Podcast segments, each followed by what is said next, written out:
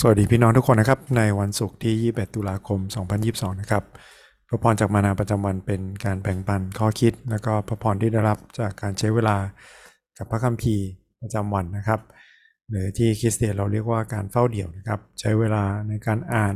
ก็อธิษฐานคิดจากพระคำว่ามีข้อคิดหรือมีบทเรียนอะไรบ้างสำหรับเราในแต่ละวันนะครับ วันนี้มานาประจำวันหยิบเลือก เล่มหนึ่งที่เป็นผู้เผยน้อยนะครับ แล้วก็เป็นเล่มที่คริสเตียนอาจจะไม่ค่อยคุ้นเคยเท่าไหร่ เพราะว่าถ้อยคำของผู้เผยน้อยก็อาจจะเข้าใจยากนะครับ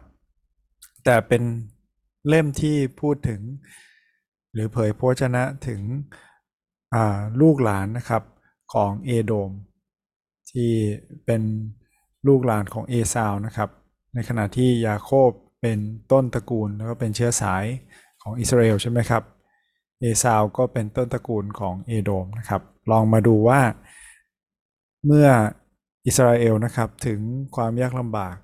เอโดมหรือเอซาวลูกหลานที่เป็นพี่เป็นเมืองพี่เมืองน้องกันทำยังไงนะครับโอบาดีบทที่ 1 ข้อที่ 8 ถึงข้อที่ 15 นะครับ พระเจ้าตรัสว่าในวันนั้นเราจะไม่ทำลายคนฉลาดให้สิ้นไปจากเอโดม และทำลายความเข้าใจเสียจากภูเขาเอซาวหรือโอเทมานเอ๋ย ชายชะกันของเจ้าจะขยาดดังนั้นแหละทุกคนที่มาจากภูเขาเอซาว จะถูกตัดขาดเสียด้วยการสังหาร เหตุความรุนทารุณที่กระทำแก่ยาโคบน้องชายของเจ้า ความอับอายจะคลุมเจ้าไว้ เจ้าจะต้องถูกตัดขาดออกไปเป็นนิด ในวันที่เจ้ายืนเป็นปฏิปักษ์ในวันที่คนต่างด้าวเอาทรัพย์สมบัติของเขาไปในคนต่างชาติเข้ามาทางประตูเมือง เขาจับฉลากเอากรุงเยรูซาเล็มกัน เจ้าก็เหมือนคนเหล่านั้นคนหนึ่ง เจ้าไม่ควรยืนยิ้มอยู่ด้วยความพอใจ ในเมื่อน้องชายของเจ้ารับเคราะห์ในครั้งนั้น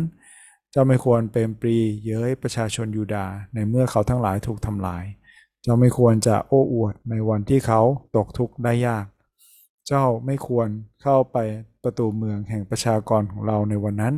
เมื่อเขาถูกทำลาย เออ เจ้าไม่ควรยืนยิ้มอยู่ในเรื่องภัยพิบัติของเขา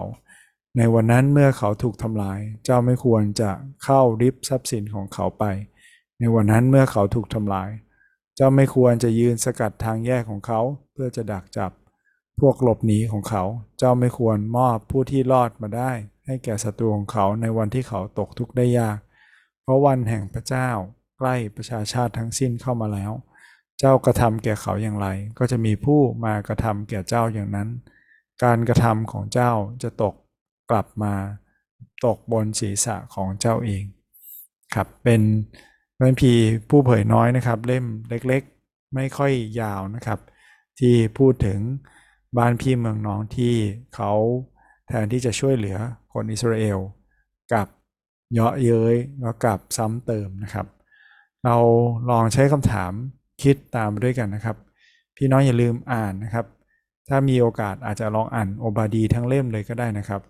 หรืออ่านในข้อ 8 ถึงข้อ 15 นี้นะในจุดที่ไม่เข้าใจหรือเป็นข้อสงสัยนะครับ อาจจะมีหลายอย่างที่เป็นเหมือนภาษาภาษากรอนนะครับ เราอาจจะไม่เข้าใจทั้งหมด หรือเป็นภาพที่พูดคำซ้ำๆนะครับ อย่างเช่นเทมาน อย่างเช่นเอโดมอย่างเช่นเอซาวครับเราอ่านแล้วก็คิดถึงการที่มันคล้องจองหรือคู่ขนานกันนะครับ ลองคิด แม้ว่ามันอาจจะเข้าใจยากนะครับ ว่ามีข้อประทับใจอะไรบ้างนะครับหรือมีข้อไหนบ้างที่เราอยากจะเข้าใจเพิ่มเติม จากพระพิวันนี้นะครับ ข้อที่แตะใจนะครับมีอะไรบ้าง มีข้อไหนที่เป็นข้อสงสัยนะครับ อย่าลืมที่จะจทย์อย่าลืมที่มาร์กไว้นะครับสำหรับผมนะครับ ผมคิดถึงเลยว่าความรักของพระเจ้านะครับ ถ้าเราบอกว่าเราเป็นคนของพระเจ้า หรือเราบอกว่ามีพระเจ้าอยู่ ความรักของพระเจ้านะครับ ที่อยู่ในเราสะท้อนออกมาให้เราเห็นนะครับ ในวิธีที่เราปฏิบัติต่อผู้อื่น ถ้าเราบอกว่าเรารักพระเจ้ามาก แต่เราใจจืดใจดำเราเยาะเย้ยเราสะใจในความยากลำบากของคนอื่นเราอาจจะต้องทบทวนตัวเองใหม่นะครับ ว่าความรักที่พระเจ้าให้อยู่ในชีวิตของเราเป็นอย่างไร ในช่วงนี้ใช่ไหมครับ มีความสะใจหลายอย่างนะครับ ของทุกฝ่ายใช่ไหมครับ แต่ความสะใจในเหตุร้ายเนี่ยไม่ควรเป็นท่าทีของคริสเตียนนะครับ ไม่ว่าความเดือดร้อนจะเป็นอย่างไรก็ตาม ขอพระเจ้าช่วยเรานะครับ ที่เราจะมีท่าทีและมีความรู้สึกที่ถูกต้องนะครับ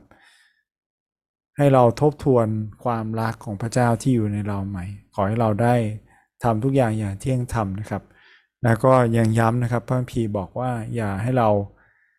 ให้ความชั่วชนะเราใช่ไหมครับ แต่ให้เราชนะความชั่วด้วยความดีครับ เพราะอะไรครับ เพราะว่าพระคัมภีร์วันนี้ยืนยันนะว่า วันแห่งพระเจ้าใกล้เข้ามาแล้ว วันแห่งพระเจ้านะครับ เป็นสิ่งที่สัญญาไว้นะพูดถึงเยอะมากเลยในหมวดผู้เผยน้อยนะครับ เป็นวันที่พระเยซู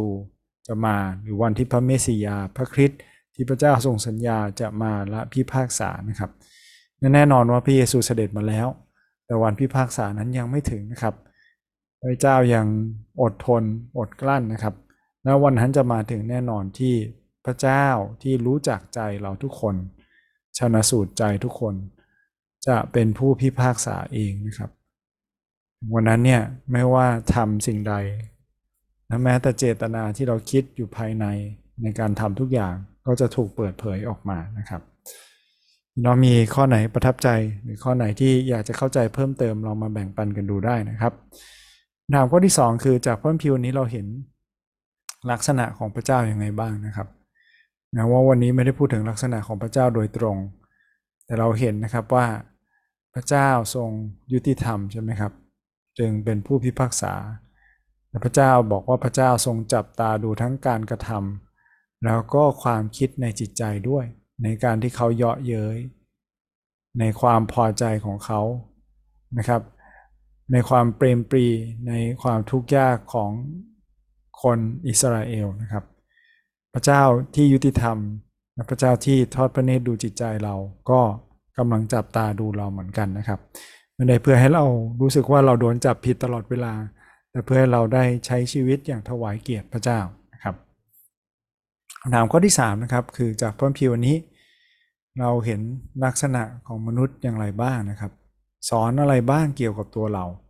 มีบทเรียนอะไรบ้างที่เราควรจะเรียนรู้นะครับสำหรับผมนะครับสิ่งที่เห็นในวันนี้มีทั้งบอกว่าคนฉลาดนะครับ มีคนที่มีความเข้าใจ มีคนที่เป็นชายชะกันนะครับ และมีเลี้ยวแรงกำลัง เหมือน บรรพบุรุษหรือต้นตระกูลเขานะครับคือเอซาวที่ฉลาดนะครับ แล้วก็มีความสามารถสูงด้วย ความฉลาดความเข้าใจหรือกำลังของชายชะกัน ไม่มีประโยชน์เลยนะครับ ถ้าใจเราประสงค์ร้ายต่อคนอื่นนะครับ พระเจ้าให้ความฉลาดให้ความเข้าใจและกำลังมา เพื่อให้เราได้รับใช้กันและกันนะครับ เพื่อให้เป็นประโยชน์แก่มนุษย์คนอื่น เพื่อให้เรารักเพื่อนบ้านเหมือนรักตัวเองใช่ไหมครับ โดยเฉพาะอย่างยิ่งคนที่เป็นพี่น้องกัน ถ้าเรานับว่าคนเอเชียเป็นพี่น้องกัน เราก็น่าจะยิ่งต้องเห็นใจคนเอเชียใช่ไหมครับหรือถ้าเรานับว่าประเทศเพื่อนบ้านเป็นพี่น้องกัน ก็ยิ่งต้องเห็นใจเขาใช่ไหมครับ ไม่ใช่ดูหมิ่นดูแคลนหรือถ้าเป็นคนในประเทศเดียวกัน หรือถ้าเป็นคริสเตียนเหมือนกัน เราก็ยิ่งควรจะเห็นใจแล้วก็ดูแลกันและกันอย่างดีนะครับ เพราะอะไรครับ เพราะว่าใจในการรักเพื่อนบ้านนะครับ เป็นสิ่งที่พระเจ้าจะสร้างอยู่ในผู้เชื่อทุกคนแน่นอนไม่มีใครบอกได้นะครับ บอกว่าเขายิ่งรักพระเจ้าแล้วยิ่งเกลียดเพื่อนบ้าน ยิ่งรักพระเจ้าแล้ว เขายิ่งปฏิบัติต่อคนอื่นไม่ดีครับ เพราะว่าอะไรครับพระเยซูตรัสไว้เองนะครับ มัทธิวบทที่25ข้อ40 นะครับพระมหากษัตริย์จะตรัสกับเขาว่า เราบอกความจริงกับท่านทั้งหลายว่า ซึ่งท่านได้กระทำแก่คนใดคนหนึ่งในพวกพี่ร้องเหล่านี้ แม้จะต่ำต้อยเพียงไรก็เหมือนได้กระทำแก่เราด้วย วันนี้พระเยซูคริสต์ทรงสถิตอยู่ด้วยกับเราผ่านทางผู้วิญญาณบริสุทธิ์นะครับและชนะสูตรสิ่งที่เราทำและความคิดทุกอย่างของเราว่าวันนี้เราใช้ทั้งความฉลาดความเข้าใจหรือเลี้ยวแรงกำลังเรา เพื่อปฏิบัติ และดูแลปกป้องกันและกัน หรือพี่น้องของเราหรือเปล่านะครับขอให้เราได้ยิ่งมีหัวใจที่รักเพื่อนบ้านนะครับ และไม่เป็นเหมือนคนเอโดมที่วันนี้เขาพระเจ้าบอกว่าจะตัดเขาออกจากแผ่นดินโลก เราก็ไม่รู้นะครับว่าวันหนึ่งหรือทุกวันนี้ยังมีเชื้อสายของคนเอโดมหลงเหลืออยู่บ้างหรือเปล่า ขอให้เราไม่เป็นอย่างนั้นนะครับ แต่ขอให้เราเป็นคนที่มี หัวใจแบบพระเยซู แล้วก็คิดหรืออยากให้โอกาสคนอยากช่วยเหลือคนที่ตกทุกข์ได้ยากนะครับและคำถามข้อสุดท้ายนะครับที่เป็นข้อสำคัญที่ควรจะคิดทุกวันนะครับ ความพีที่เราอ่านโอบาดี เล่มนี้อะไรเนี่ยหรือว่ามีเนื้อหาแปลว่าอะไรเนี่ยลองอ่านดูนะครับ วันวันนี้แม้ว่าเป็นตอนที่เราไม่ค่อยคุ้นเคยเท่าไหร่ เล่มที่ไม่ค่อยคุ้นเคยเท่าไหร่ มีอะไรบ้างที่เราสามารถนำมาใช้กับชีวิตของเราได้ มีใครบ้างนะครับที่เราคิดถึง มีใครบ้างไหมที่อาจจะเป็นเหมือนเอโดมในชีวิตของเราอยู่ หรือเรากำลังเป็นเอโดมในชีวิตของใคร ขอให้เราเปลี่ยนนะครับ ไม่เป็นแบบเอโดม แต่เป็นเหมือนแบบพระเยซู ที่ยอมตายยอมเจ็บ ยอมสละพระองค์เอง เพื่อแม้แต่ศัตรูของพระองค์ จะได้ตั้งต้นใหม่กลับใจและมีชีวิตใหม่ ท้ายนี้เราที่ฐานด้วยกันนะครับ ขอบคุณพระเจ้าสำหรับคำพิพากษาคำเผยพระวจนะของโอบาดี พระเจ้าที่ตักเตือน แล้วก็ประกาศถึงความผิดถึงการพิพากษาที่จะมาถึงเชื้อสายของเอสาวที่เขาไม่ได้มีหัวใจรักหรือเห็นใจบ้านพี่เมืองน้องกัน ขอพระเจ้าช่วยเราพระเจ้าที่เราจะไม่เป็นอย่างนั้น ที่เราจะเรียนรู้ตัวอย่างและบทเรียน ว่าถ้ายิ่งเป็นคนใกล้ชิด ถ้ายิ่งเป็นพี่น้องกัน เรายิ่งควรจะดูแลกันและกัน ขอพระเจ้าสร้างใจใหม่ในเราที่เป็นใจที่รักได้แม้แต่ศัตรูและเป็นใจในการปฏิบัติรับใช้ เพื่อที่เราจะได้ปฏิบัติกันและกัน